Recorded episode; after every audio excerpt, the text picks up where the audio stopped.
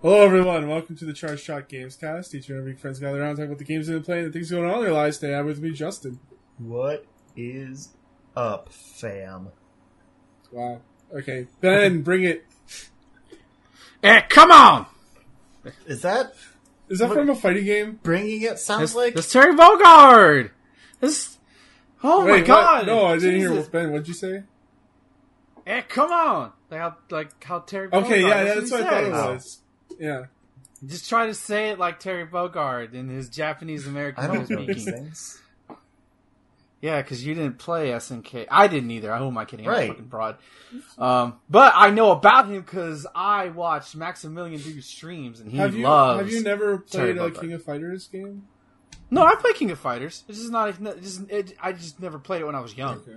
But I played KOF 98? I played one of them There's quite a few King of Fighters games if you didn't know. yeah, I know I've played... There's like 15 of them.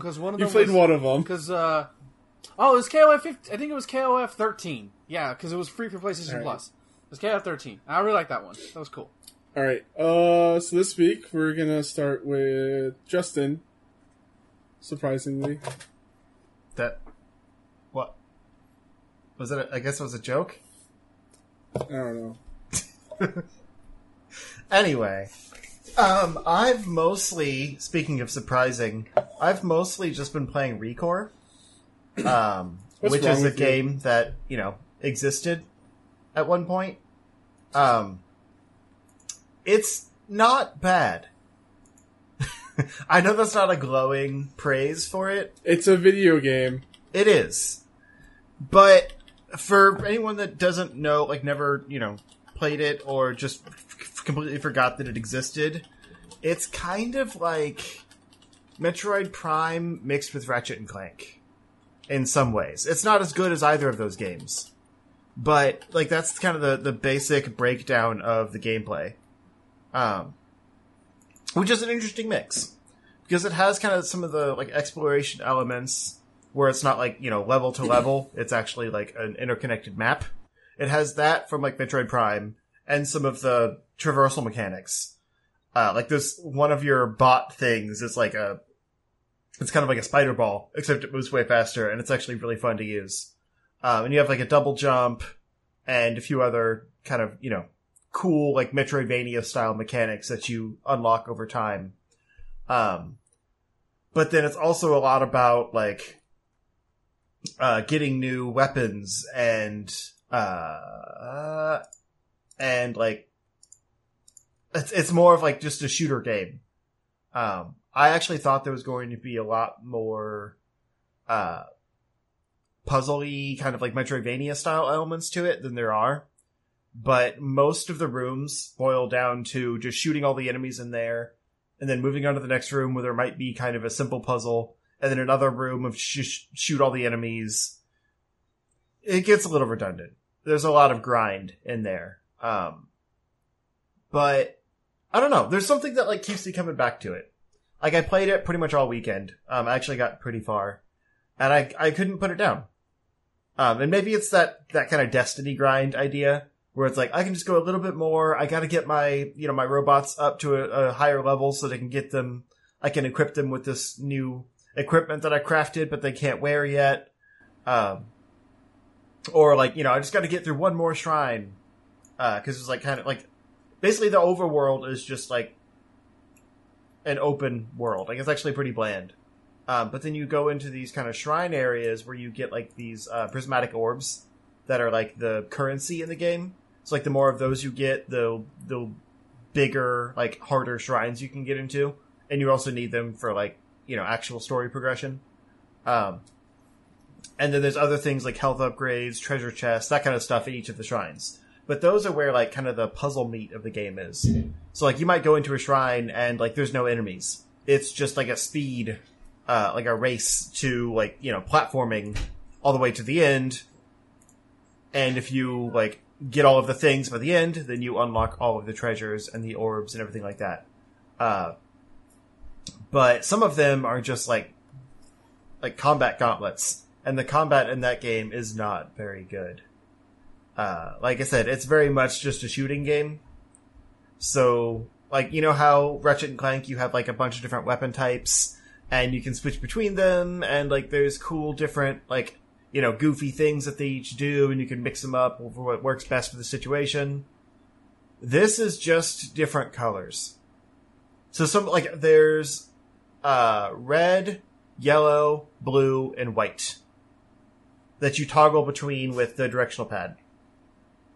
And some enemies are just those solid colors, and so you just have to switch to that to do extra damage against them, and that's it. That's the combat.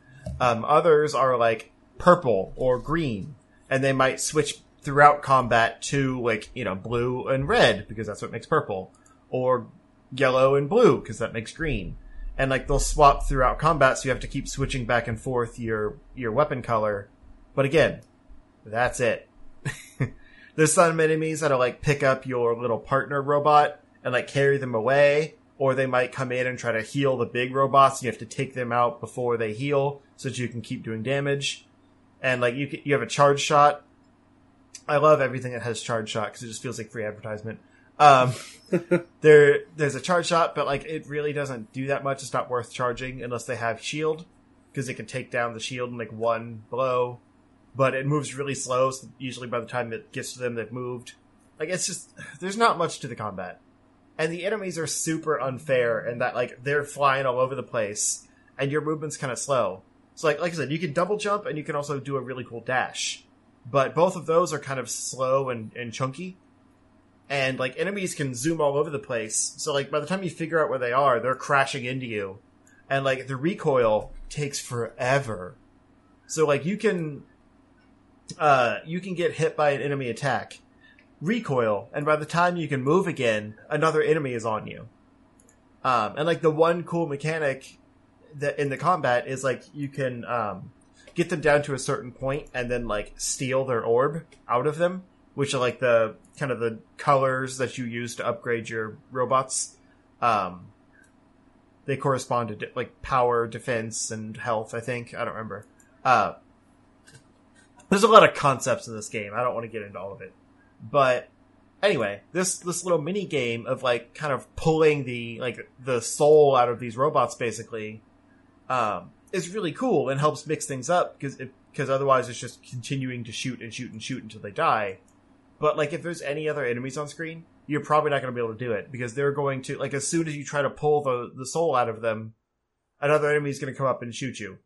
And then there's another recoil, and you try to, you know, activate the move again to pull it out, and you get hit again. And, like, that's how I kept dying. It's really annoying. Yeah, because, like, it should be a really cool thing of, like, you know, steal it out of one and then go in to shoot the other. And then, like, it's just a really nice combo thing. But unless you get a times 10, like, attack combo, which lets you do an instant steal, and it automatically pulls it out without any kind of little, you know, tug-of-war minigame, then you're basically just, like, hoping that no one attacks you while you do it. And that also heals you, like, when you actually successfully do it.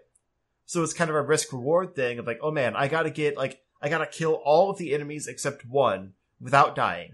And then that one I can use to heal me. But also after combat, you start, like, slowly recharging your life.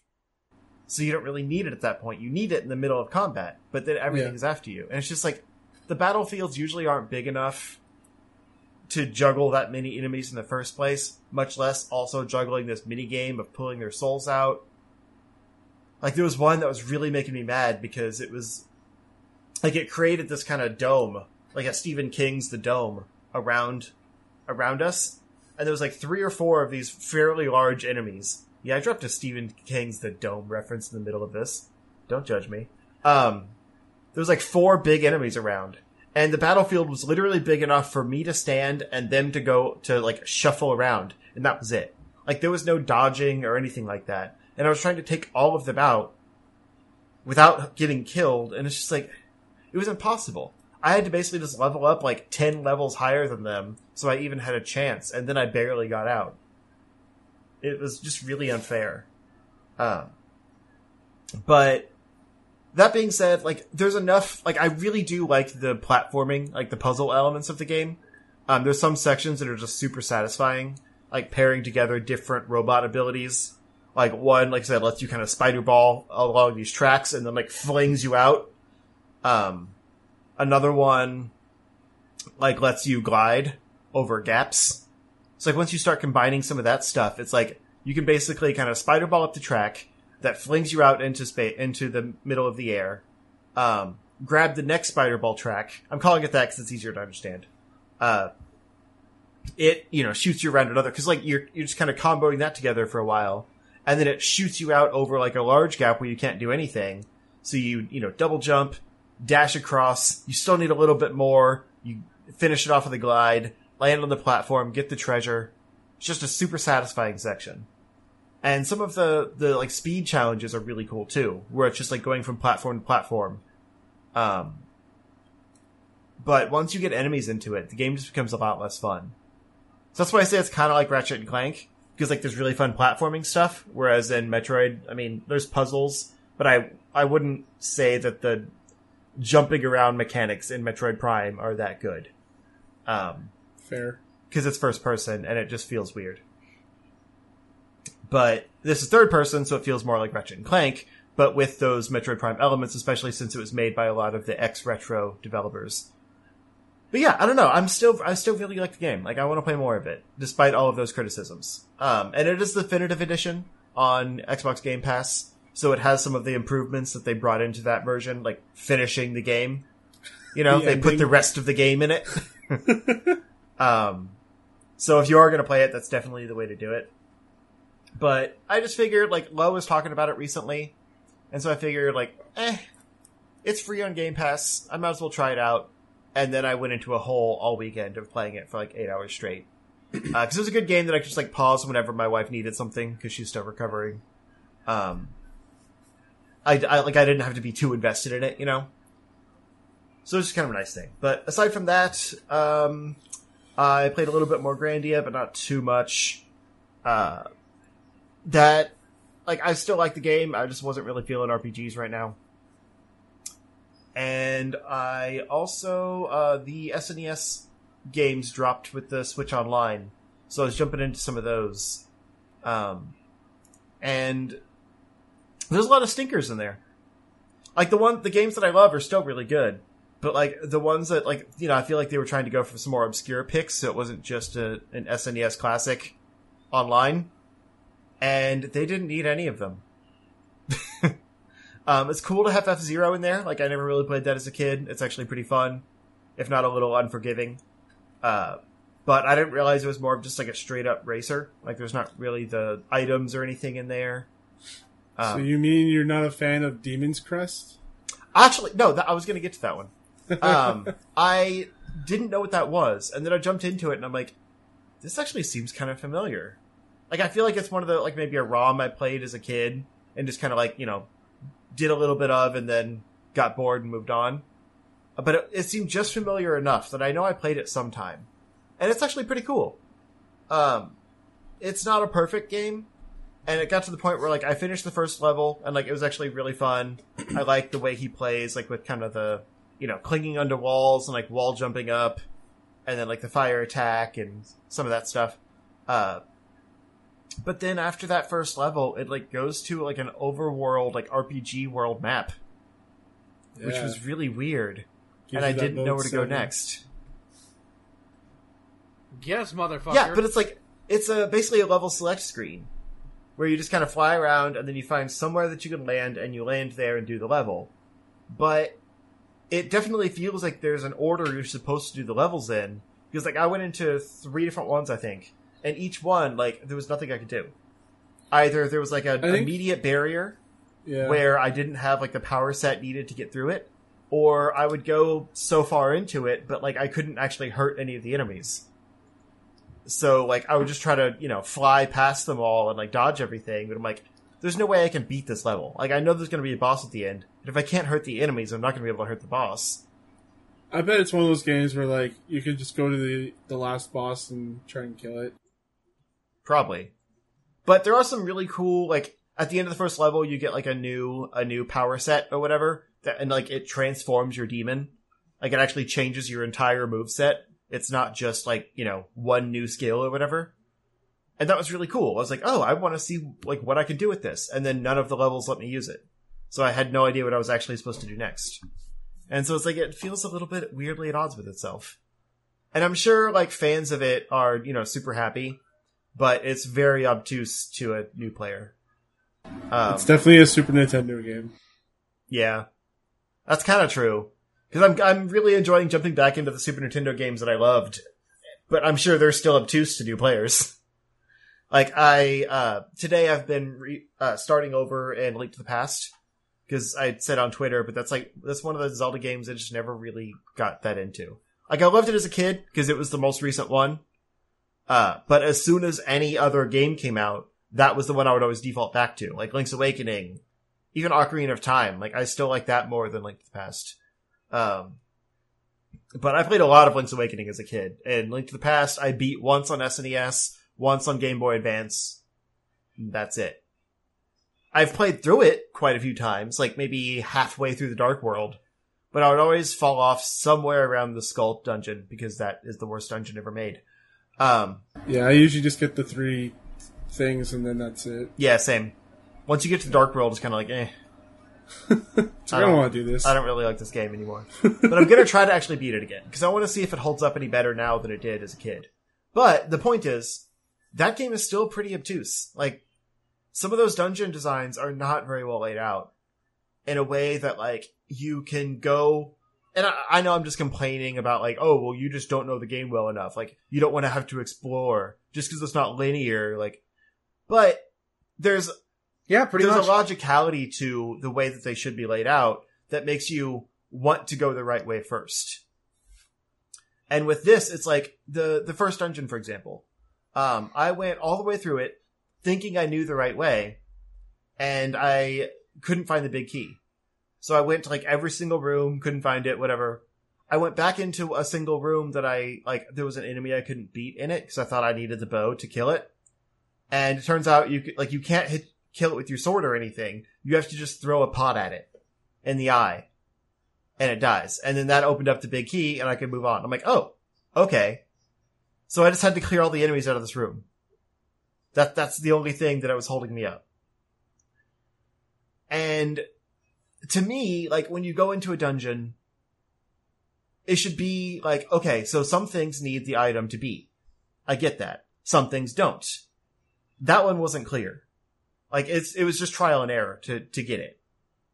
And even as someone that knows the game, it still confused me. 20 years after the first time I played it. So that's what I'm talking about, where it's just, like, unnecessarily, like, obscure hints at something. Even with Super Metroid, there's some of that stuff, but I know that game so well that I couldn't even pinpoint any of it, honestly. Outside of unnecessarily having to go down to Norfair for the high jump boost just to leave again. But I don't know. I'm glad we have SNES games. I love that system. I hope we get all of the games. But we'll see. We'll see what I think of Link to the Past more next week when I've gotten further. But I'm still not sure I can beat it again. The reason I'm playing it is because I need some footage for it for a future video. And I need that from like later in the game. So I figure I might as well just play through the whole thing again rather than like, you know, borrow some footage from YouTube or something. Cause I want to make sure like my opinion on it is still true rather than just assuming it is and, you know, writing the script based on that. I feel like that's fair. But anyway, last thing is me and Ben and Ben's friend Brian beat Ultimate Alliance 3. His best friend. Whatever. Anyway, we beat the game. It's great. Little anticlimactic ending. I'll say that. Like, I mean, I don't think it's a spoiler to say that it ends with Thanos. Like, cool. I guess I kind of wanted like one last surprise, you know, and there was. But, like, it wasn't anything, like, they didn't go crazy with it, you know? They played it pretty safe with the ending, I think. Yeah. But, yeah, that game's still really fun, and I'm excited for the DLC, because it's going to bring in more story content, so we'll get to play some more and run through those new missions. But for now, we're done with the game, and that's really exciting. But I don't really have anything new to say about it, because anything now would be in-game spoilers. End of the game, not in-game spoilers. Endgame. Ben, what have you been up to? I beat Fire Emblem Three Houses. Mm-hmm. Yeah, I did it last night. Game of the year by a long, long mile. I love this game. I loved everything it did for Fire Emblem. I love the new additions, like with the battalions, the big monsters that they throw in, which add such a new tense element to the game. I love the story overall, and I love how you get... I can't wait to play through it again with the other houses. Just even if it's like the same core story, just to know that it's going to be different enough to from because you're seeing it from either Edelgard's position or I can't remember Dimitri's position. I feel like that makes it unique enough for me to want to play again versus the times I replayed Fire Emblem Awakening. It was just so I can marry the other girls. Versus that's not really the case here. So, but yeah, it's a really stellar game, and I chose Dorothea to be my wife. I like the game. What's interesting about this one is that in Awakening, because Awakening is when they started this whole waifu marrying shit, is that you could marry whenever you want, and here it literally makes you wait till the last mission. You actually go to. This is spoiler alert, I guess. I won't say who it is, just because I don't want to spoil the title. You go to a graveyard for a very specific reason, and the game then reminds you of a thing a person said, and then it's asked you to choose who you want to marry, and whoever you achieved the high A rank with, they're all eligible. So I had to choose between all these wonderful ladies in Golden Deer, except Dorothea. She's in Black Eagles, but I recruited her because, I mean, come on, look at her. And I chose her, and it was very sweet. Like you win the battle. I thought the final battle was super cool. It's kind of like, to some people it might be like, that was it, but I loved it because it's like in a swamp that's poison, and all your units are available, and like there's giant monsters in the field, and you have the bad guy leaning over you and on the top of the map, and he's just standing there menacingly. It was super cool, and the music just like gets super, super like hype. But yeah, I picked Dorothea, and it gets like really sweet because you go to the Goddess Tower. And one of the things that made me like love it was that, so at the end of Fire Emblem games, it gives you a postcard of like where the character's future are going. Now, if you played it on normal mode, or I guess classic mode, if a character's killed, it'll say KIA, so you don't get to know them. But if you like, for me, I played it on casual, everybody lived, so I got to see all the little futures. And with Dorothea and you, or your significant other and you, it'll show your lives together. And for Dorothea and Byleth, it basically says that they lived happily together and that they wrote poems to each other, and those poems would then be published as a book for everybody to read. And I'm like, oh, that's super sweet. But yeah, I love it. I won't be doing another playthrough within the immediate future just because so much shit is coming out. And there's even DLC for this game, too, which is even ridiculous if they even think about that.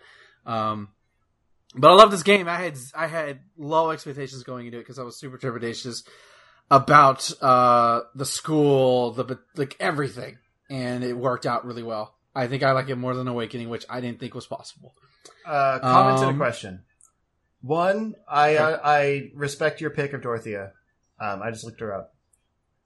Two, question is... Petra available to woo?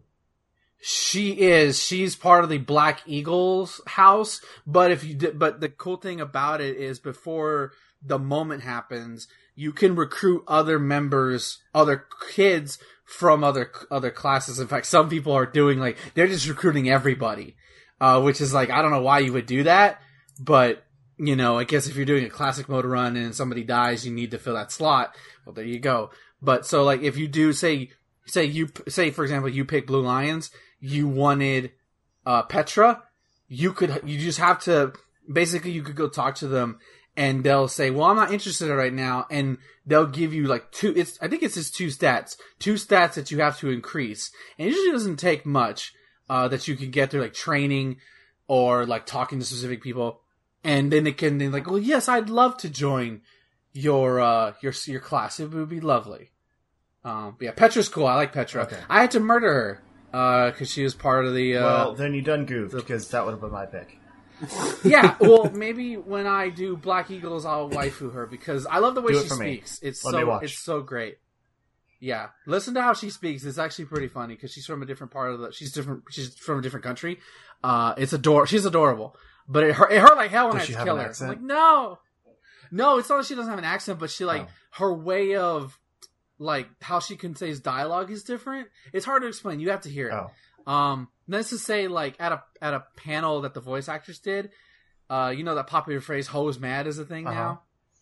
So like she kind of, I don't know the words for it. Basically, a fan asked her to say "hoes are feeling the mad," so she kind of puts those extra words in there. Oh. And it's adorable because she's constantly like trying to correct herself.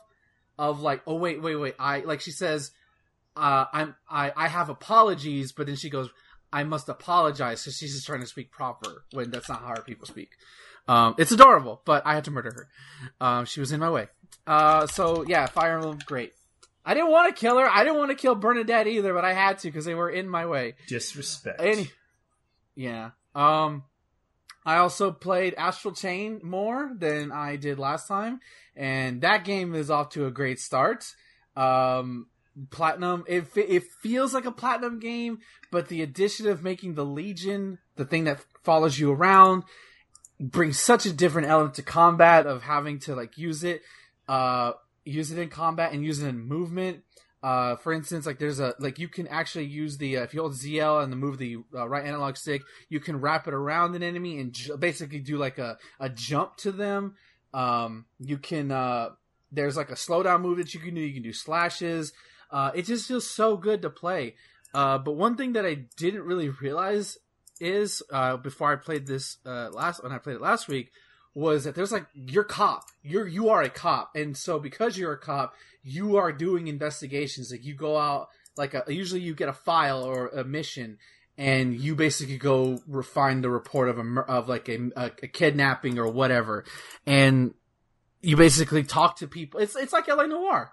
Like not as like there's no interrogations or anything, but like you go around the crime scene, you use your iris, which is sort of like your detective mode, basically, from the Arkham games to make it sort of similar. And the good thing is you don't need to have that on the entire time. Just, turn it on. Okay, there's something over there. Which is, that's one of the problems I have with like the Batman Arkham games. Sometimes I feel like you'd have that thing on a little too much and you don't get to enjoy the world. But yeah, it breaks it up into that. And then also while you're doing the main mission, there's other things you can pick up on, like other crimes. So like, this is not a spoiler, but, there's graffiti. You start noticing graffiti across. Obviously, that's a crime. That's vandalism. Even though some graffiti art can be really badass at points, you can start talking to people, and eventually you can find that guy who's graffitiing, and you can arrest them. And it leads to this cool chase sequence where you basically use your Legion to tie him to basically rope him up, basically, because nobody can see your Legion but you. But yeah, but so far I'm enjoying it. I'm enjoying it a lot. I'm enjoying how it feels, and how it breaks. I do love the tutorial at this because basically, there's this giant dog mascot that's like the mascot for the special units you're in. I think it's called Lappy, and like you stumble across the girl who's the actual mascot, and she like freezes and she like runs away, puts the helmet on, and basically gives you the tour of the whole like.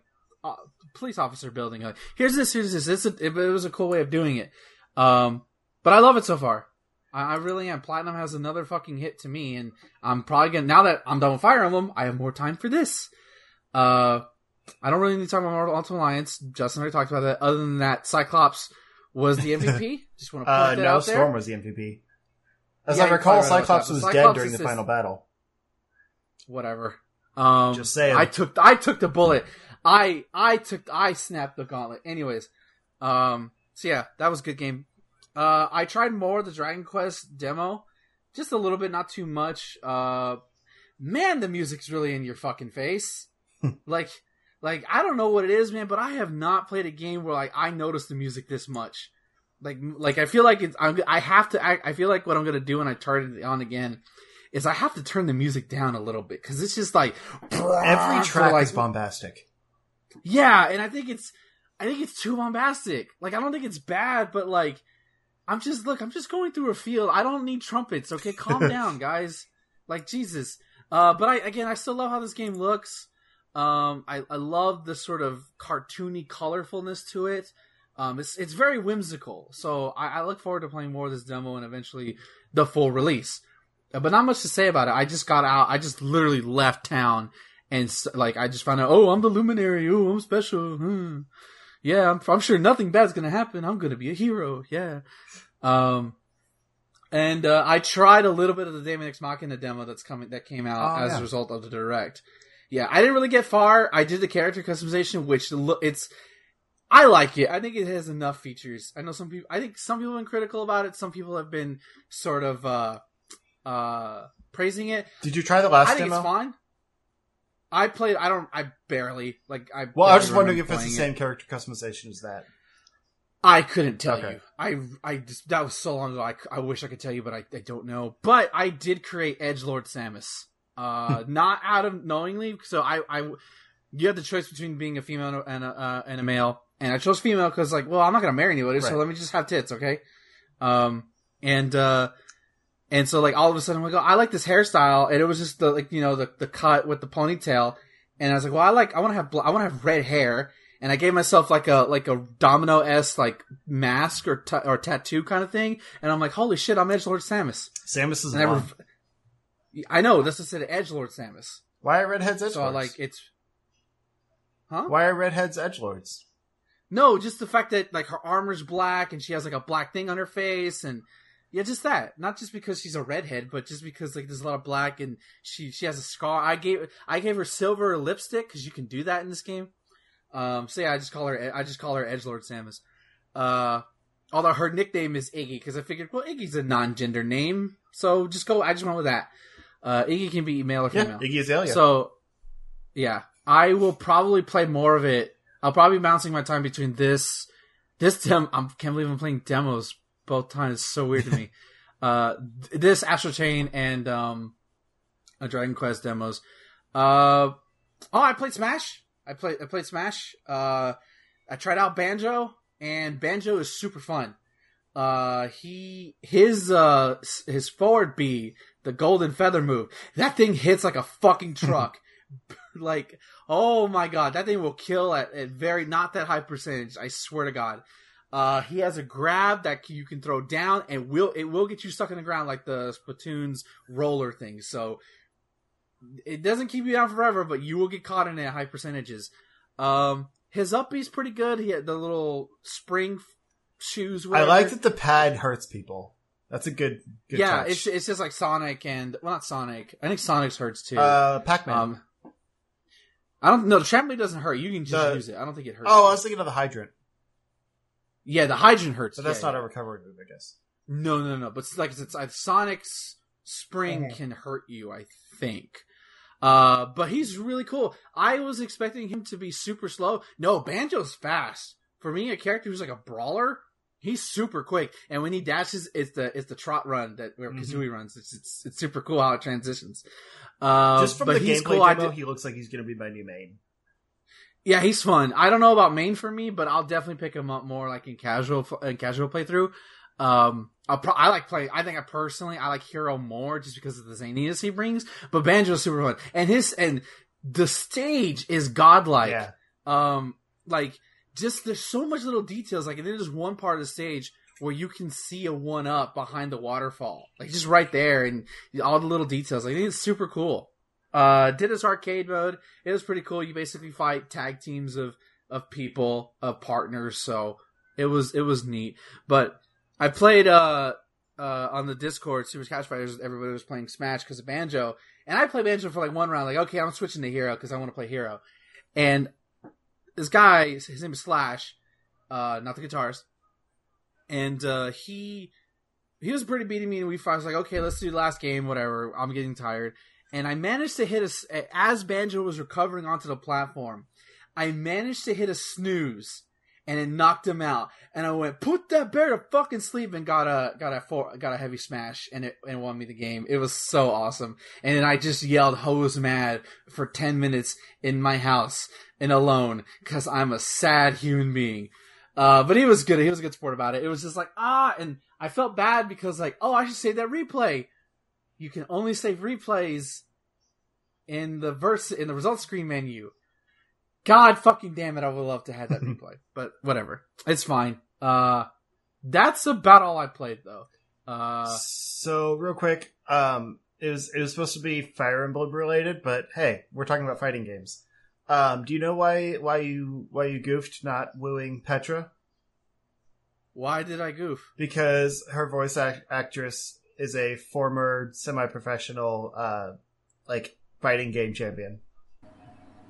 I mean, I knew who she was, but, like, she wasn't part of the house. I wanted to keep the house within relative, you want to keep it normal. In the family, right? Yeah. I mean, you kind of, to be fair, cradle-robbed whatever her name was from that house. Yes, but, like, I could have easily have chosen Hilda or Marianne, who are Golden Deer. So, to be fair, I'm probably going to have an affair with all the ladies in there. So, it's whatever. It's a harem anime. But, yeah. Just saying. That's pretty cool. Like, she's a voice actress and fighting game champion. No, she's great. She's great. She voices Aqua in an anime that I love. She's great at it.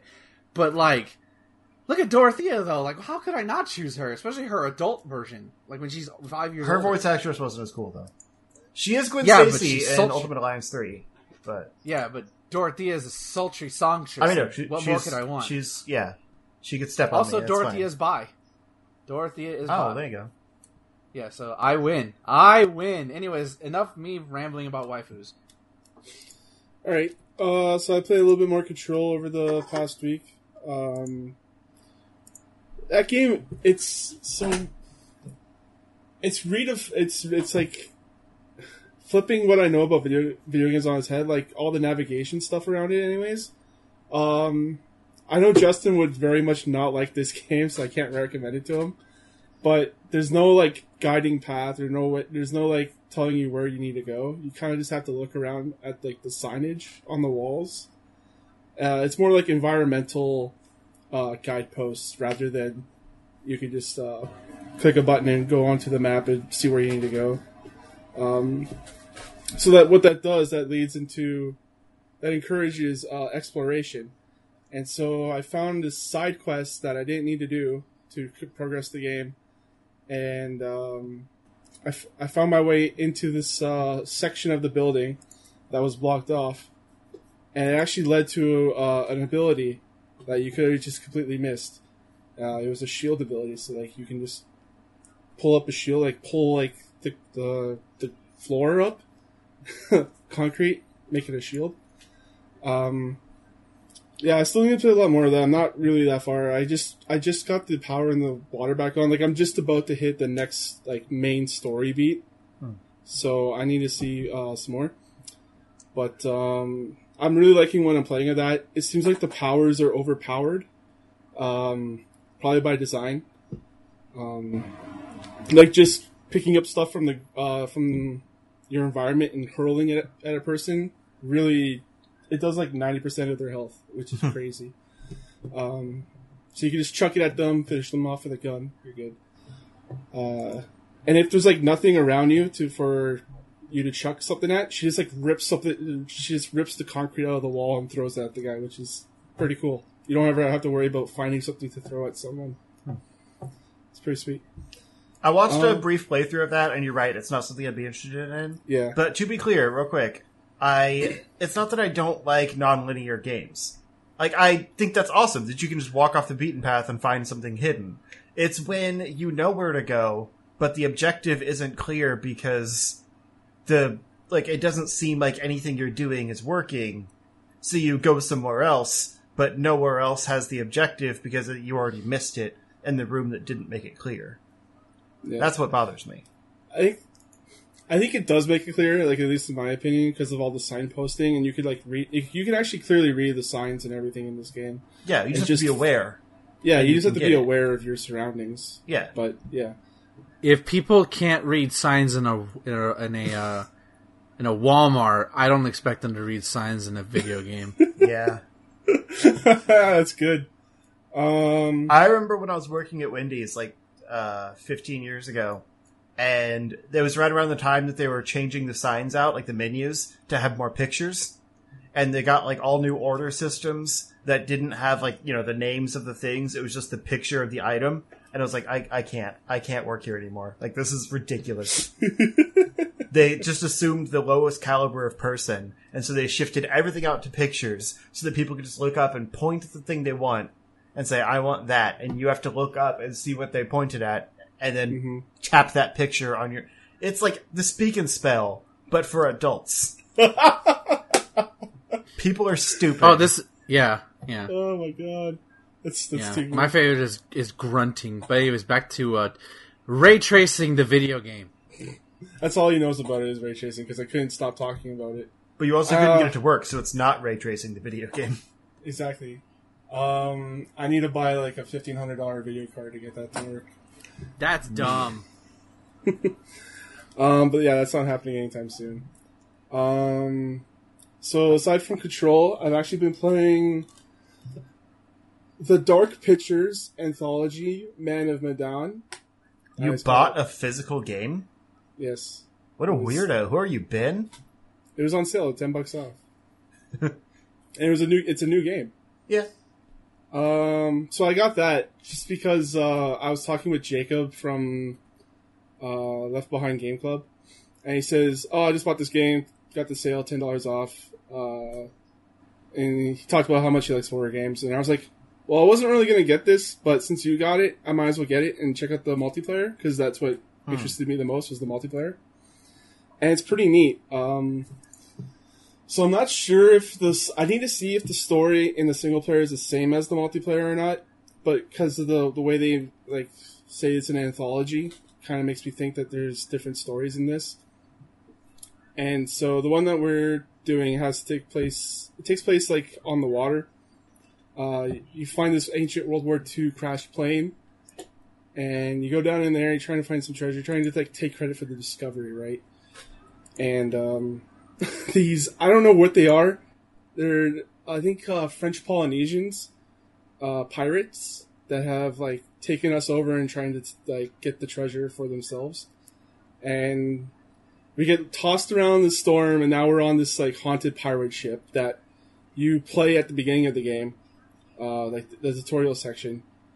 And it was pretty sweet, the tutorial section. It has multiple different endings, like just the tutorial alone. And the ending that we got was, so you play as two army guys. You play as Joe and Charlie. I just thought that was great for army guys. Those kind of sound like army names. Charlie is the army lingo, and then there's G.I. Joe. Yeah, exactly. You call them Joes. Yeah, it's great. But so you're supposed to transport this ancient Chinese like relic. I don't know where to, but once you get onto the ship, you're drunk, and then so they throw you in the brig, and then you wake up and everyone's dead, and you're trying to figure out what the hell happened here. And Jacob, he was playing, and he says, "Wait, did you see that?" And I was like, "What?" And he saw a little girl run by, and like creepy little girl, and I couldn't see any of that crap, so it's like. I really like it when the horror games have done that, like Dead Space 3 is pretty good with that. But I made a decision of checking out a body, and then I heard a noise, and then it gave me the opportunity to either investigate the noise or hide. And so I ran to hide, and he had a gun. Jacob had a gun, and what he saw instead of me running into a closet to hide was a little girl, like a creepy little girl, hiding in his closet. And he shot at the fucking girl. I don't know why. But he was like, I was scared. He killed me. So, it's really fun. You get to play as all the different characters in the game. I don't know if you get to play as the French Polynesians. You might, because it says all playable characters, so that could be fun. But yeah, like he swaps perspectives quite a bit. There's a section where I saw an explosion up on top on the boat. I couldn't figure out what the hell it was, so he just told me what it was. And if I made a decision to immediately go up from the water instead of decompressing or whatever, I could just go up. And I think if I did that, it probably would have killed one of my characters. So you can kind of cheat the game and just like say, what's going on your end? What's going on my end? So that's fun. I'm looking forward to playing some more of that. It's pretty good. Some of the faces like look a little Uncanny Valley. You know what I mean? It's like, oh, it's a little creepy. Like, it's not right, but it's also right. It's really the lighting that I think makes it better. Like, when there's better lighting, they look good. And when there's not good lighting, then it's really weird, Uncanny Valley shit. So aside from that, you know, more Destiny, just raid it. I did 3 raids in one day. Pretty sweet. Gonna do more of that. I should be doing a show just on Destiny stuff, so there won't be any Destiny on this show unless Justin wants to talk about it. But I couldn't do it this week because time. There was a lot of stuff going on this week for me. Went to a dentist, checked my teeth out, got cavities. Need to fill them in next week. Going to get a car tomorrow probably. So fun stuff. So yeah, let's head on into the news. First news piece, Dave Bautista joins Gears 5 as Drax. The animal! Bautista! Okay, not literally as Drax, but yes, the animal as Dave Bautista. As himself. In the Gears 5 multiplayer. So yeah, that's cool. Yeah, I guess he's wanting to play Marcus Phoenix in a Gears movie. So he's like, hey, this is the first step to being in the movie now. He's really going hard on that movie. Mm-hmm. Is it wrong that I contemplated by going out to GameStop, buying a used Xbox One just and signing up for Game Pass just to play as Batista in a Gears of War game? You can play with us? True. If your computer can run it. Well, I was going to say to go buy an Xbox One. I wouldn't try. My computer would melt trying to play Gears 5. Are you kidding me? It does seem very pretty. I'm not sure my computer's going to be able to run it all the way. Because like, it actually runs Gears 4 like ultra, like full quality, no problem. But I think Gears 5 is a little heavier. Yeah. I need to play that. I'll probably install it this weekend. Actually, I already have it installed on my Xbox. I need to see if my dad has it installed so we can play. Yeah, we can do sometime this weekend, probably.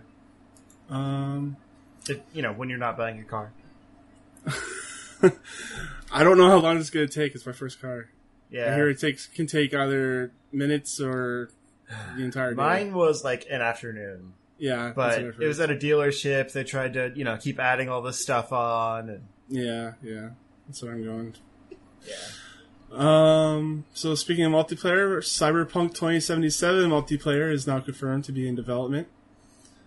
CD Projekt Red has confirmed that Cyberpunk 2077 will get a multiplayer mode sometime post-launch, putting to bed years of reports that it's been in the research and development. Cyberpunk 2077 will launch April with single-player campaign only. The studio announced on Twitter that a multiplayer mode will be added. Until now, the only thing that we said about multi was that it was in R&D, getting closer and closer. Yeah, single-player, blah, blah, blah, blah. That's pretty much the announcement. I like that they're adding it later, though, because so many games now, like, people don't play the single-player mode because they're just like, oh, man, I gotta get multiplayer with my friends. And then by the time, like, they're burnt out of the multiplayer and want to jump into the story, another game's come out and they moved on. Yeah. So, like, I think, like, for, you know, Call of Duty, for example, yeah. I think, like, some of those games actually have pretty good stories, right? Yep. But, like, only 10% of the player base plays them. Yeah. And I think that could be a benefit by, like, either putting out a version that's cheaper and, like, single-player only for the people that only care about the story, and then you could, like, buy the multiplayer expansion, or maybe having the multiplayer be separate and, like, it comes out later. So people can, like, practice in the single-player and then jump into multiplayer. mm-hmm. when it, you know, when it launches. I think that thing should be done. That kind of thing should be done more often. Because I like to play through and like learn things and then play it with other people. But by that time, everyone's too good, so I get burnt out and don't play it. Yeah. That happens to me. I think Call of Duty Black Ops 2 was the first time I did that. I didn't play the single player, and then it took forever for me to get around to doing that. Mm-hmm. It's a shame, because they put a lot of time into those things. Yeah, and they're usually generally pretty fun. And I realize this is just because like the multiplayer isn't ready. Like they wouldn't have done it this way if they were making them side by side. But I think it will help the initial game because it's built as single player and then just happens to have multiplayer. Kind of like what Last of Us had. I didn't even know that it had multiplayer until one of my friends got really into it. Did you hear that they're gonna have a team for Cyberpunk and a team for Witcher? Yeah. That's weird. They're like hiring more people to split it up and develop both at the same time. I don't know how I feel about that. Like, it's going to make them a lot of more money, and they're going to have a lot more releases, but at the same time, is that polish going to be there? I'm used to. It depends. Do you think it's going to be like they have one team just working on the, you know, games as service, quote unquote, elements of Cyberpunk, while the rest of the team works on a new Witcher game? Yeah. Or is it going to be like one team works on, you know, this Cyberpunk and then a sequel, while another team works on Witcher and its sequels? Kind of it's like weird how... it's weird to think it, because it's like Cyberpunk's not even here yet. Mm-hmm. And if they do add the multiplayer and it's like sustainable, kind of like the GTA community is sustainable, mm-hmm. I could see them just keep adding stuff to it. Like, that's the Cyberpunk team. So they just keep adding expansions and more content over time. And then, the other team works on Witcher for 3 years, releases it, and then does a couple of expansions. Kind of like they did with 3. Well, because that's where we're at as far as gaming is concerned. Like, you don't have to... I know, you know, you have to make money, and so a $60 game is a lot more expensive than, like, hey, here's, you know, a free online thing that has microtransactions in it. But, like, a lot of times now the base game is so good that you can just keep evolving on that over time. Like, I think of Spider-Man PS4. They set so many things at the end of that game that were, like, lead-ins clearly to a sequel. Like, kind of cliffhanger stuff. And then they had a whole season of DLC with, like, I think 3 different new campaigns that felt like they were expanding the world out. They were kind of establishing, like, more, you know, stuff with those same characters. But it felt like it played it so safe because they couldn't touch on the cliffhangers of the actual game. So it was like kind of piddly little conversations with Peter and Mary Jane and that kind of thing. Mm-hmm. But like it never really evolved past like, we're worried people aren't going to play this and then they'll be confused if they play the sequel and they're like, oh no, where'd those cliffhangers go? Mm-hmm. So like they just didn't include any of that stuff. But like what they should do is put out the base game and then have story additions over like a span of 5 years, so that you know that's where that's your sequel. It's like just the stuff over time, like what Destiny does, and honestly, what like Ultimate Alliance 3 is doing. Like every new character pack is coming with like story content for those characters. Because why make just another sequel with the same engine, and then release that as a game? When you can have like chunks of $20, you know, story content packs for the same game that already has an install base. Well, the Witcher 3 had that, you know, that big game came out, and then they had their $30 expansions. They had 2 of them, so that's kind of where I was getting at with that was that they're going to do a Witcher 4 and then do 2 more expansions, and then like if they decide to keep adding expansions, or they have another bigger game to release. Yeah, well, so I kind of went off on a tangent, but I was saying that's probably what they'll do with Cyberpunk. Yeah. It's like, this will be the game. Like, there's not necessarily going to be a sequel for years down the line, but that team that's working on Cyberpunk will just continue making content for this game. Yeah. Rather than working on a sequel. It's so interesting to see, like, where these people are taking that idea of, like, like a living world, mm-hmm. basically. Seeing how far they can push that.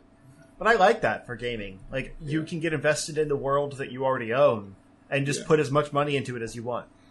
It's not like, ugh, another sequel I have to pay $60 for. Like, I'm still playing the last game. Mm-hmm.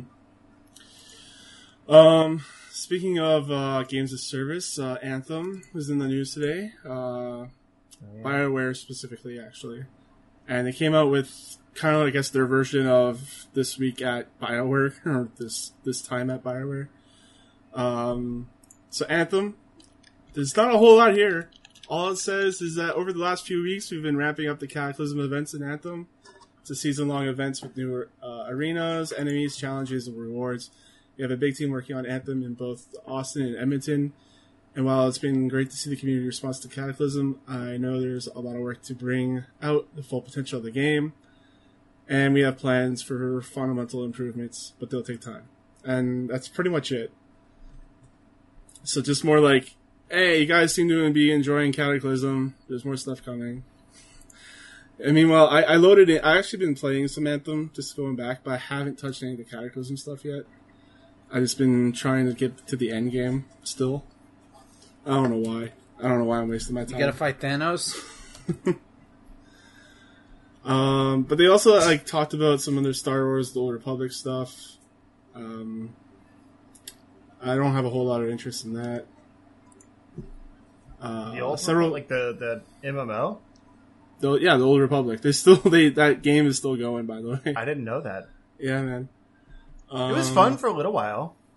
Yeah. I could never finish the base game.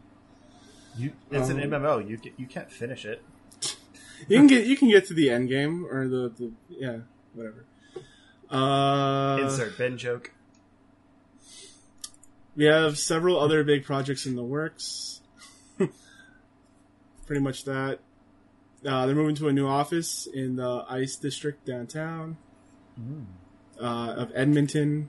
So we're moving offices. I don't know, there's things going on at BioWare, but not a whole lot is being told. You know what I mean? So we're doing stuff, but we can't really tell you the stuff. Yeah, it doesn't seem very exciting. No. It sounds like they're making news just to be relevant. Just to keep the name of Anthem. Hey, we're still around. Don't forget. Yeah, pretty much. Oh, BioWare. I miss you. Alright, let's go. Let's talk about the thing that everyone's actually here for today. Nintendo Direct.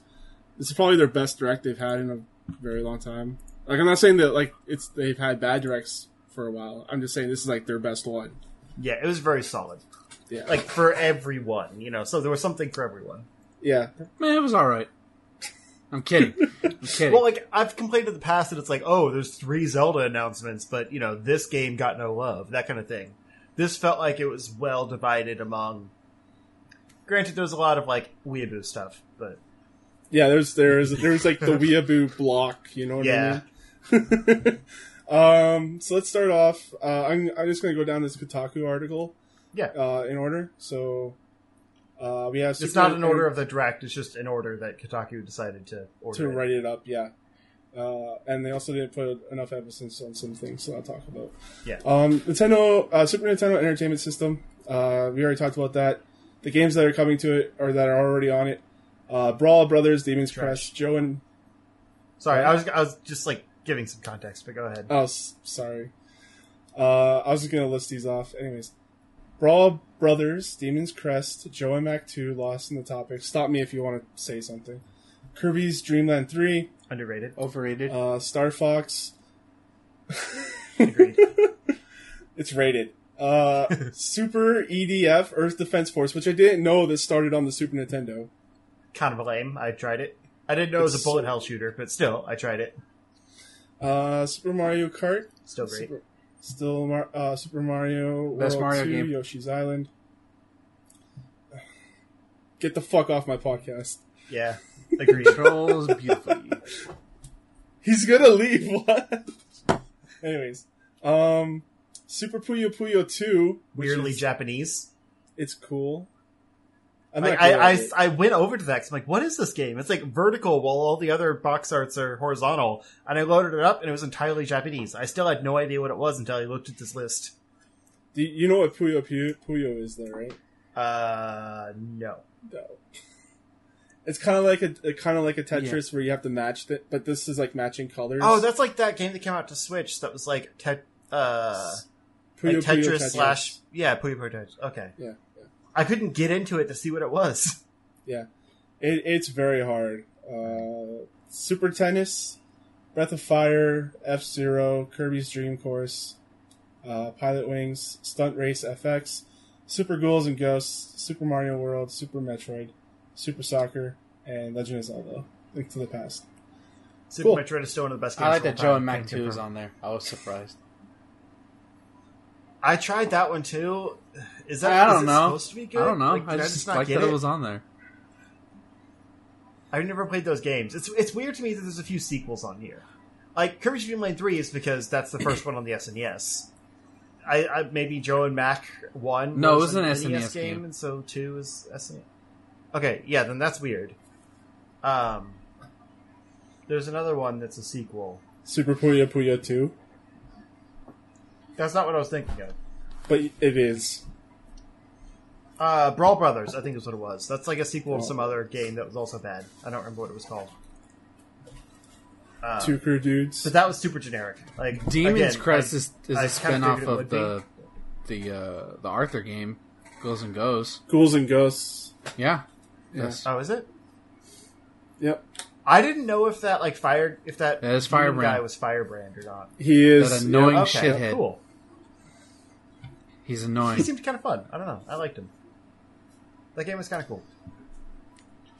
Anyway, Nintendo showed off upcoming games. 20 dropping tomorrow, including obvious ones. There's also going to be SNES controllers that can be purchased for $30 each. But they're not out yet, unfortunately, which made me mad because it's really hard to play Super Metroid without an actual SNES controller. I wanted to just put input here real quick because the Kotaku article doesn't mention it. They also confirmed that the NES and SNES games aren't going to come monthly anymore. Oh, yeah. And that they'll have more news about that later. But, like, basically there's no actual release schedule for these anymore. They're just going to drop whenever Nintendo decides to drop them. So I'm assuming that means it's going to be, like, bigger chunks. It's going to be 3 games, and I'm going to laugh. I'm going to laugh so fucking hard. See, they didn't say also whether it's going to be less often or more often. So my hope is that it's maybe, like, 1 or 2 games from each system, like, every week. No. But I also doubt that's true.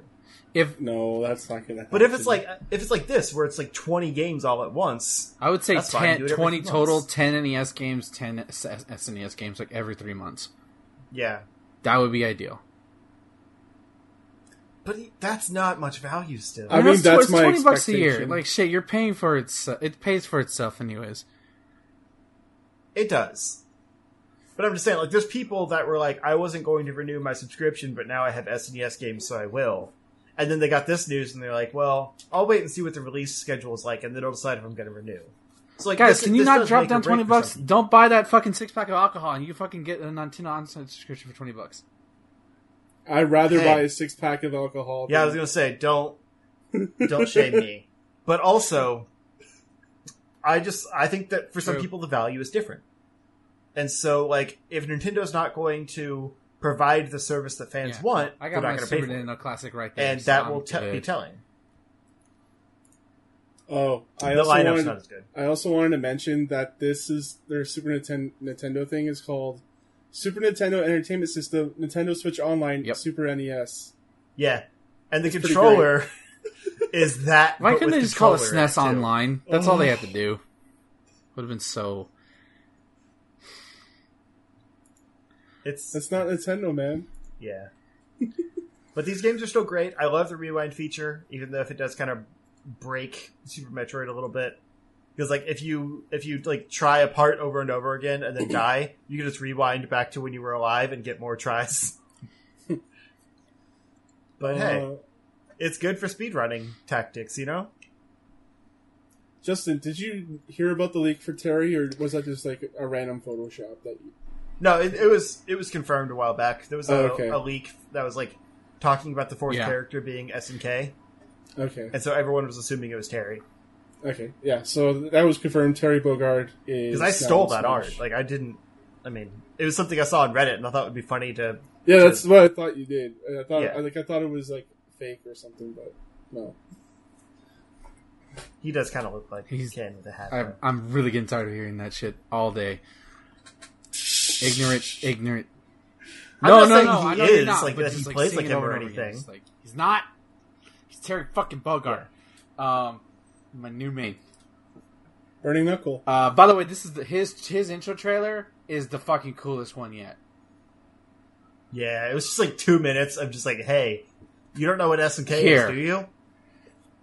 I don't care. I love it. The old sprites and the Geese Howard falling out of the building, which so fucking good. I thought it was going to be Nakamura for sure because Samurai Showdown's coming to Switch. That would have been like, oh shit, it's going to be... Nope, fuck her. If she would have gotten it, if the fucking bird just did its job, it would have been her. Honestly, my favorite part was at the very beginning when they did the scroll of all the Nintendo consoles and then just shifted to the right from SNES. Yeah, that was great. Best trailer yet. That was almost as good as Sakurai telling everyone to go play Banjo on the Xbox. Maybe it'll come to Switch at some point. With that partnership now. But yeah, come on! Bring it on, Terry. I love it. You also got a couple of announcements that came out of left field. This one might have been expected. No, that wasn't expected. Are you kidding me? No, that was very unexpected. I was expecting it for a very long time, but I just didn't voice my opinion on it. Nintendo fucking just forgot about this game when it launched. It's like, here, it's out.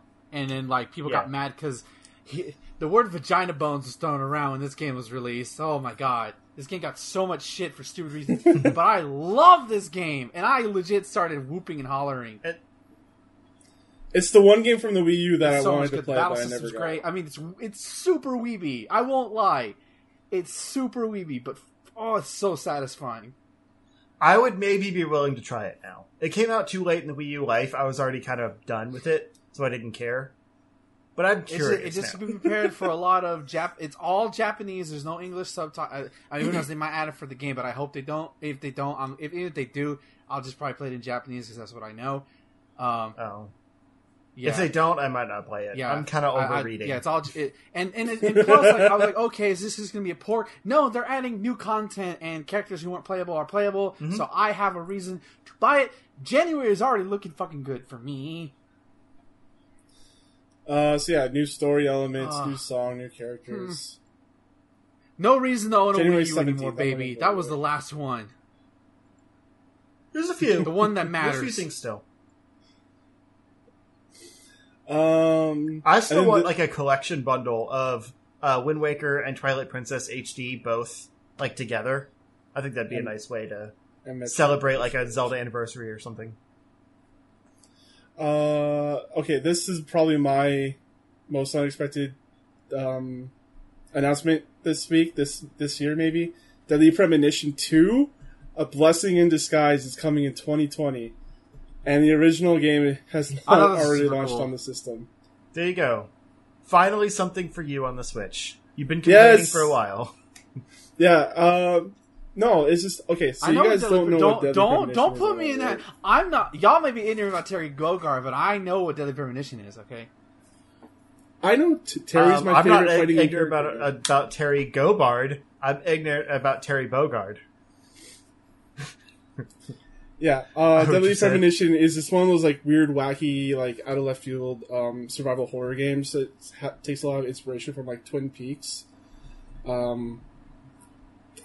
It's wild. This game is going to take place in the future and in the past, apparently, like 14 years before the present that's in there.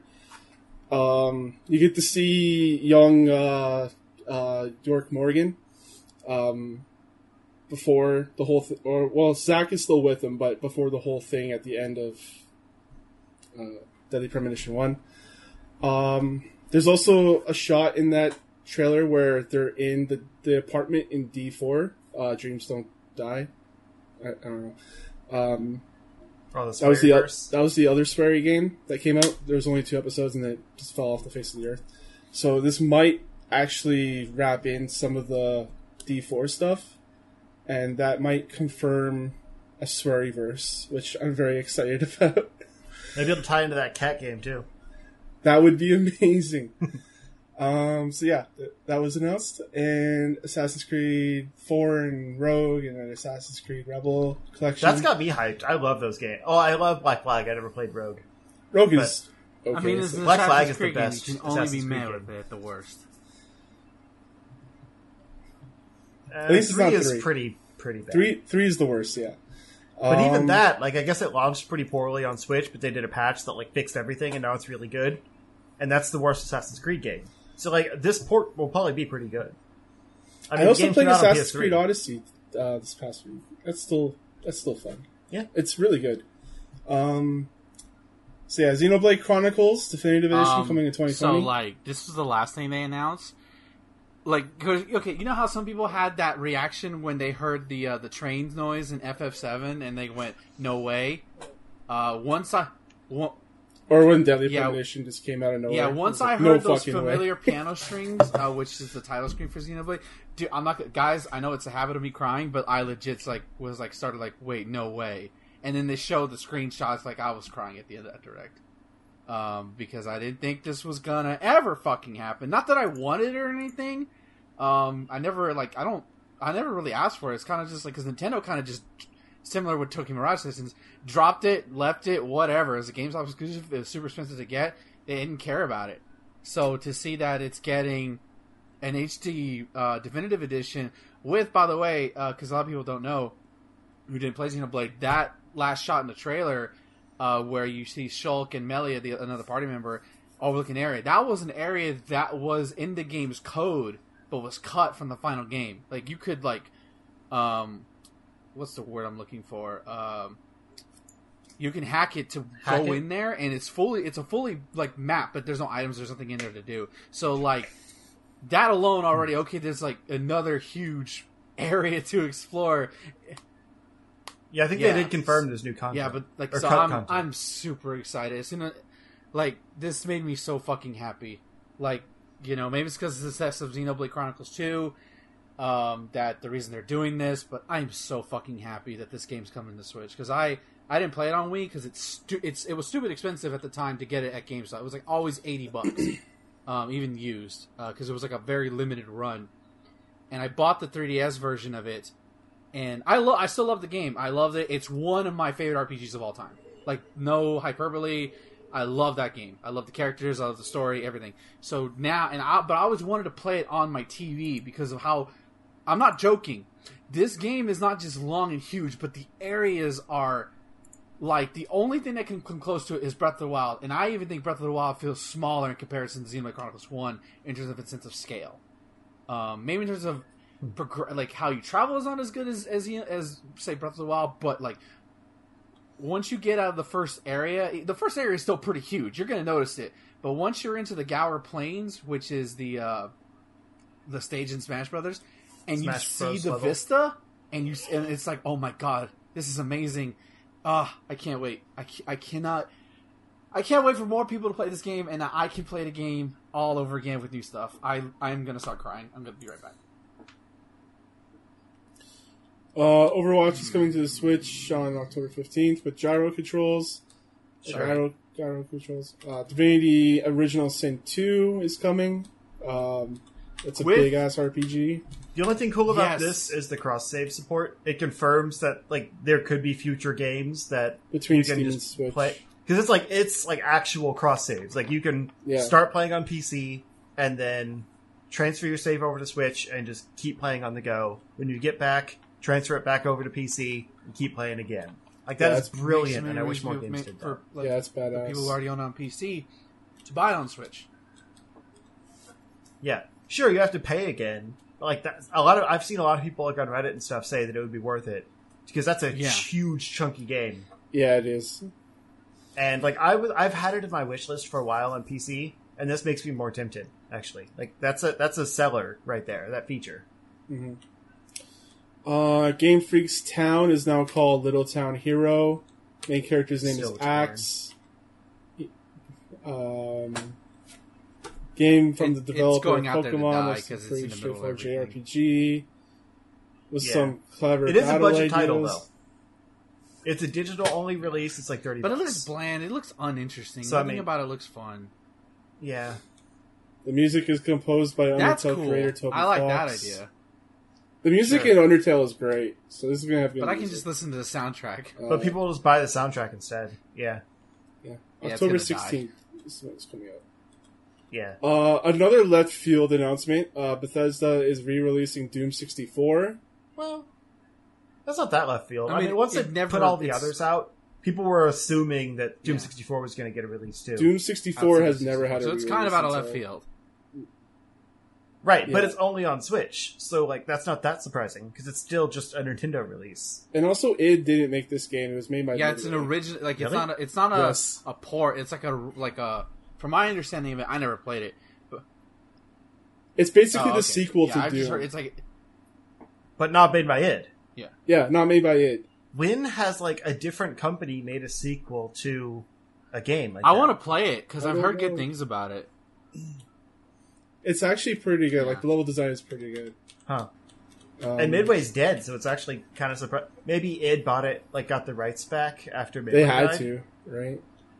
Because like Pete Hines came out and talked about it, so it must be theirs. Mm-hmm.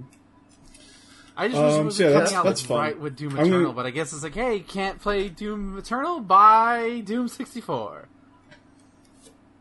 But also, Doom Eternal's going to be on Switch. It is just. Later. This is coming out November 27th. I thought Doom Eternal was day and date with Switch. Yeah, I'm pretty sure it's day and date. Wolfenstein was. Okay. I don't know. And then another left field announcement, Star Wars Jedi Knight 2 Jedi Outcast is on Switch. September 24th. You said this game is good, didn't you? Oh. It is good. It plays Thomas. Good. He was playing it like a while back. I played the hell out of this game. The multiplayer was amazing. Because I was kind of tempted. I actually saw they're on sale on Steam right now, like all of the Star Wars games. Yeah, I'll give you like the animations and stuff look goofy as fuck, but like the lightsaber's good. I like. There's a lot of things that you can do in this game with the lightsaber combat. Because good lightsaber is all that matters in a Star Wars game. You can burn the ground with the lightsaber. How about that? That's cool. Yeah. Limbs. Yep, you can chop off limbs. Nice. My headset's dying, so let's keep going. Kirby Clash is free to play. That's available now. I tried, like, one mission on it. It's kind of weird. I want to do the multiplayer in it. I think we should do, like, a quick shot or something of it. Like the three of us. Sure. Maybe grab a friend, I don't know. But it's, like, it's not Kirby. Like, you have... powers and that you can choose between like sword Kirby, hammer Kirby, like some kind of like wand, and then like a potion or something, which I guess is like some kind of scientist. I don't know. I assume they're based on actual like Kirby, you know, power ups. Yeah, but it's just like a boss rush thing. Yeah, it's Monster Hunter. Take that power in there. Kind of. That's what I've been hearing. And then like you use like the materials you get from that boss to like level up your weapons and your equipment and stuff. Yeah, it's I don't understand why this needed to be a Kirby game. It feels weird. But it's free to play. I mean, literally the most you can spend in this game is $40, and that unlocks like everything. So like it's a respectable, you know, it's a respectable thing if you do like it to know that you can't spend more than that, and you could spend as little as you want just to kind of help the grind. So it's worth a shot. But. Luigi's Mansion 3, they showed off Scream Park mode. It pits 2 to 8 players against each other in arena-style ghost battles. They also just had a new trailer in general that showed off like the different floors of the hotel. Yeah. And like Luigi's Mansion 1 and 2 didn't really grab me because of like the mansion idea where it all kind of looks the same. But this makes it feel more like each section of the hotel is like a different world in a Mario game. Yeah. And so it's like, you know, there's a like an Egyptian sand area and like a weird like virtual reality like space kind of area. And like there was enough different types of things in there that I was kind of like, oh, this is more of like an actual like platformer world type game with the Luigi's Mansion elements. That's kind of neat. So it's not like a day one purchase for me, but I'm actually curious about it now. There's some Pokemon Sword and Shield news. Justin, take it away. Nothing really interesting. It's still... Oh yeah, yeah. No, the character customization is great. Like, that's actually really surprising how much they're putting into that. And the game looks a little better graphically, but it still looks really rough for a Switch game. Like, just a lot of like fuzzy, low poly textures. But like, there's been comparisons to old trailers, and you can tell that they're putting a lot more work in. You know, respect. But it's still. Yeah, I'm gonna play either way. I know, I am too, but I can't take it this seriously. Like, I just, every trailer that comes out, I'm like, yeah, I'm still not sold, but I'm gonna buy it. Like, I have to sell myself on Pokemon now, you know? I don't need any convincing. I'm super excited to play this. I'm just saying, like, the trailers aren't selling me. The idea, like, the fact that it's a new Pokemon game. I like the trailers, including the new Pokemon. I love that thing already. That thing, it's okay. I wasn't super sold on any of the new Pokemon that they showed, but the T was definitely the best. I'm kind of upset that it's like a I don't know the typing. I just like the idea of a ghost and having a teapot. And it's a pun. It's a tea pun. Yeah, no, it's great.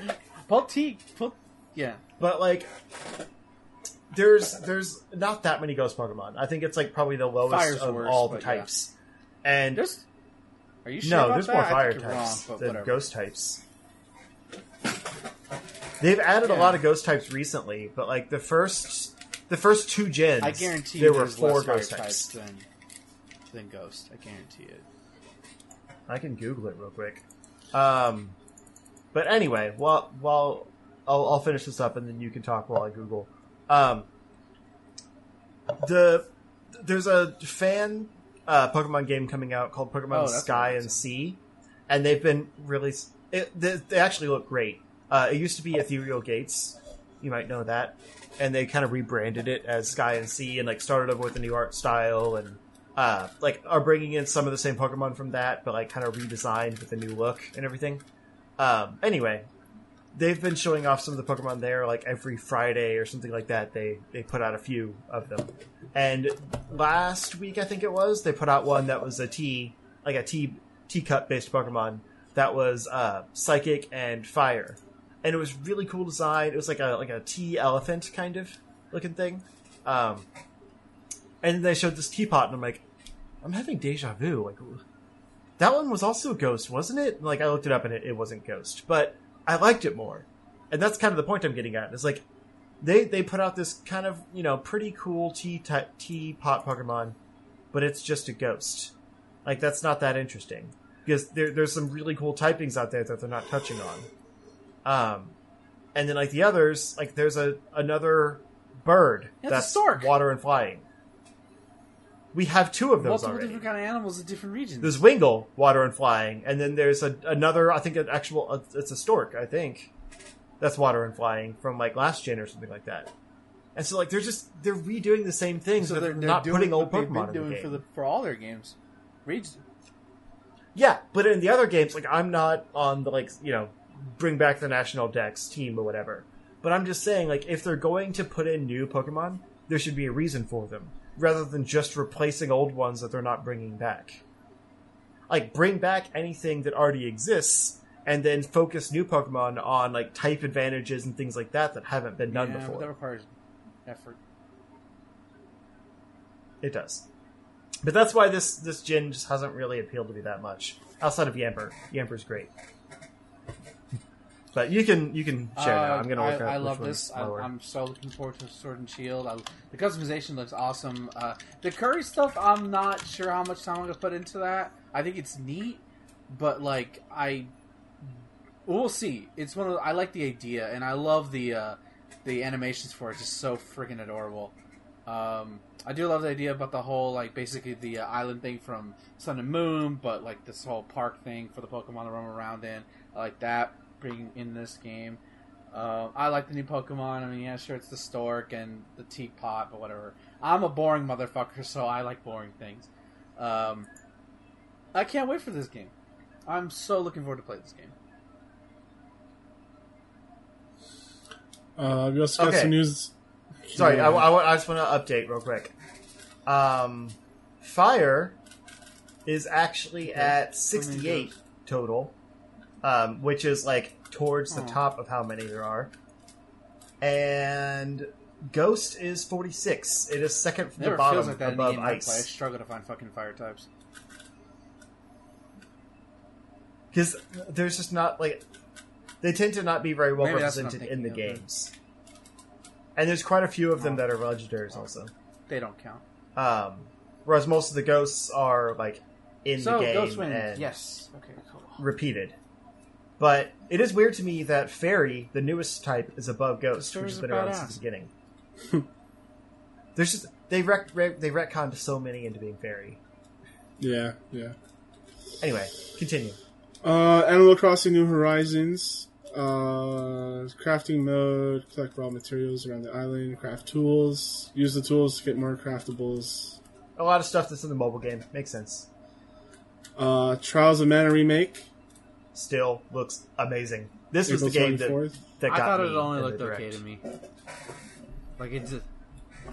Did you play Secret Densetsu 3 very much? No, I didn't. But just from visual representation alone, I thought the art style doesn't gel with me. The voice acting was terrible in that one scene we got. Like, oh my god, yeah. Oh, I don't care about the voice acting and the art style. I agree, it's not the best, but like it's just the fact that they're actually that in itself is cool, but like. Well, no, I just mean, like, Secret of Mana 3D. Yeah, like, that was a terrible remake. They phoned that in hard. This, like, they built a new engine. They're making this game from the ground up. And it makes me feel like there's actually a future for the Mana series. Because why would they put so much work into this new engine to only make one game? It just looked bland to me. It just looked generic. Like, the characters just look generic to me. That's all. I'm sure the game's going to be amazing. I'll play the Super Nintendo. I definitely like the art style of the original game more. It's got such a cool sprite style that looks really clean. I look forward to playing that version since I haven't. Like, yeah. No, definitely play that first. Okay. Return of Obra Dinn. This is a pretty cool adventure game. If the art style grabs you, go check it out. It hurts my eyes. It's like HD Game Boy. That sword should never be a thing. It's got that... it's that weird, like, dot art from, like, 90s computers. Yeah. Let's see. Realm Company is a new team-based shooter from Hyrule Studios. People that did Trials. Yeah. Is it just on Switch, though? Because it's going to fail. I don't know. It just says it's coming to Switch. It's probably going to go to PC as well, because they're Hyrule Studios. Probably. Coming in 2020. Tetris 99, getting a new mode. I don't play this game. I want to play. Every time I want to play more of it, I just forget. It's fun because it's just it's. Yeah, I'm not good at Tetris, so like it's fun, but it's not my thing.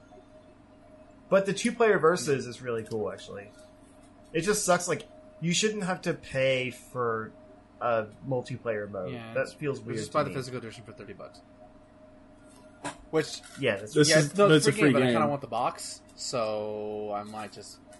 I like what looking... box? Well, no, it's not box. Like the $30 version comes with a year of Switch Online and then all of the DLC. And I like looking at the box. It's so a $30 box, is a good deal. Damn it! I like looking at the box. Okay. And then we have another Daemon X Machina, which I talked about earlier. Launching already. Go download. Yes. Seriously, if you're, it's the game's gonna die. Like I hate to say that about Daemon X Machina, but the game is being sent out to die. But please go play the demo, because apparently the developer for the Marvelous, which they share money, apparently they copyright, they claim a lot of stuff on YouTube, so you may not see a lot of stuff on YouTube for this. So yeah, this game's gonna die, and I hate that because it looks so badass and cool. And then to a follow-up to the Direct, Nintendo released a video teasing their new peripheral. This is so weird. This is the one idea Miyamoto got. They don't have a name yet. There's more information coming out on the 12th. There's no name or anything yet. But essentially it's like a rubber wheel that you stick a Joy-Con into, and then you also get... And then you also get like a thigh pad for the other Joy-Con. But it's like a tension wheel. It's not just like, you know, a steering wheel or anything. It's actually like kind of, it's like rubber bandy. Yeah. So like you can pull on it and like, you know, spring it in. And like this is definitely like a Switch Fit type thing. It is. Without the balance board. But I don't know. It's kind of neat because like this is the kind of thing that will get. Oh, I see the little like thigh strap thing. Yeah, the thigh. I didn't notice that before. Yeah. But this is the kind of thing that can actually be used for other stuff outside of just one game.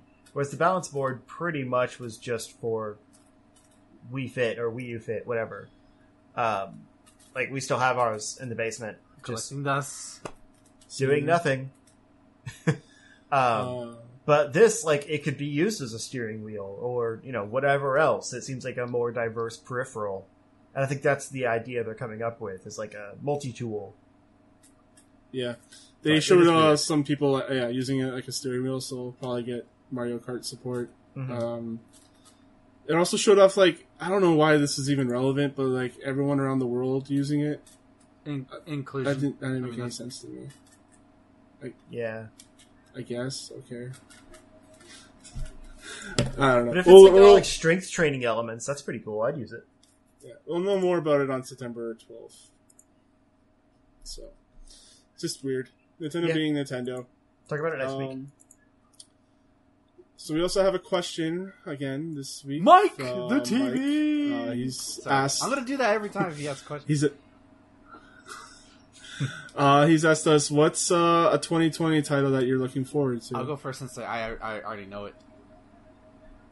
I think we all like said ours during the Nintendo Direct. HD, not HD. Xenoblade Chronicles Definitive Edition. That's it. I can't even think of everything that's coming in 2020 anymore, honestly. Stuff? I feel like we don't. Cyberpunk is coming next year, right? Deadly Premonition 2. Like, those are... Trials of Mana is 2020. As of right now. Yeah. At least as far as, like, the announcements we have so far. Because, like, I'm sure the Breath of the Wild sequel is coming next year and things like that, but we have a guaranteed release date for this one. Yeah. Mm-hmm. I want to see what happens to that new Halo the Battle Royale game, Oh, yeah. That's what it's going to be. Watch. Halo 5 or 6 Infinite intrigues me, but we don't know enough yet. What happened last time they put Infinite in their title? I want to care. Well for them. Oh, what was what? Marvel vs. Capcom Infinite. Don't put Infinite in your title; it doesn't work out for you. Yeah, because that was the only thing wrong with that game. Yes, the only thing wrong with that game. I'm looking forward to seeing Thomas go through the weeb factory that is Tokyo Mirage Sessions Encore. Oh yeah, that's coming out next January. I get Zero Collection and that in January. Fuck yeah, 2020 is already starting off good, even though my knee is giving out on me. Alright, true. You don't need a knee to play games. So yeah, let's wrap this up. Justin, where can people find you? You can find me if you look for Zero Score on Twitter or YouTube. Or Twitch. I'm trying to do some like restream stuff with Mixer, but they've been a butt about getting me my stream key, so we'll see if that happens. But I will be playing some more Super Metroid on the SNES Online service over the next few weeks until Link's Awakening HD comes out. I figure I streamed the original game, I should stream the HD version too.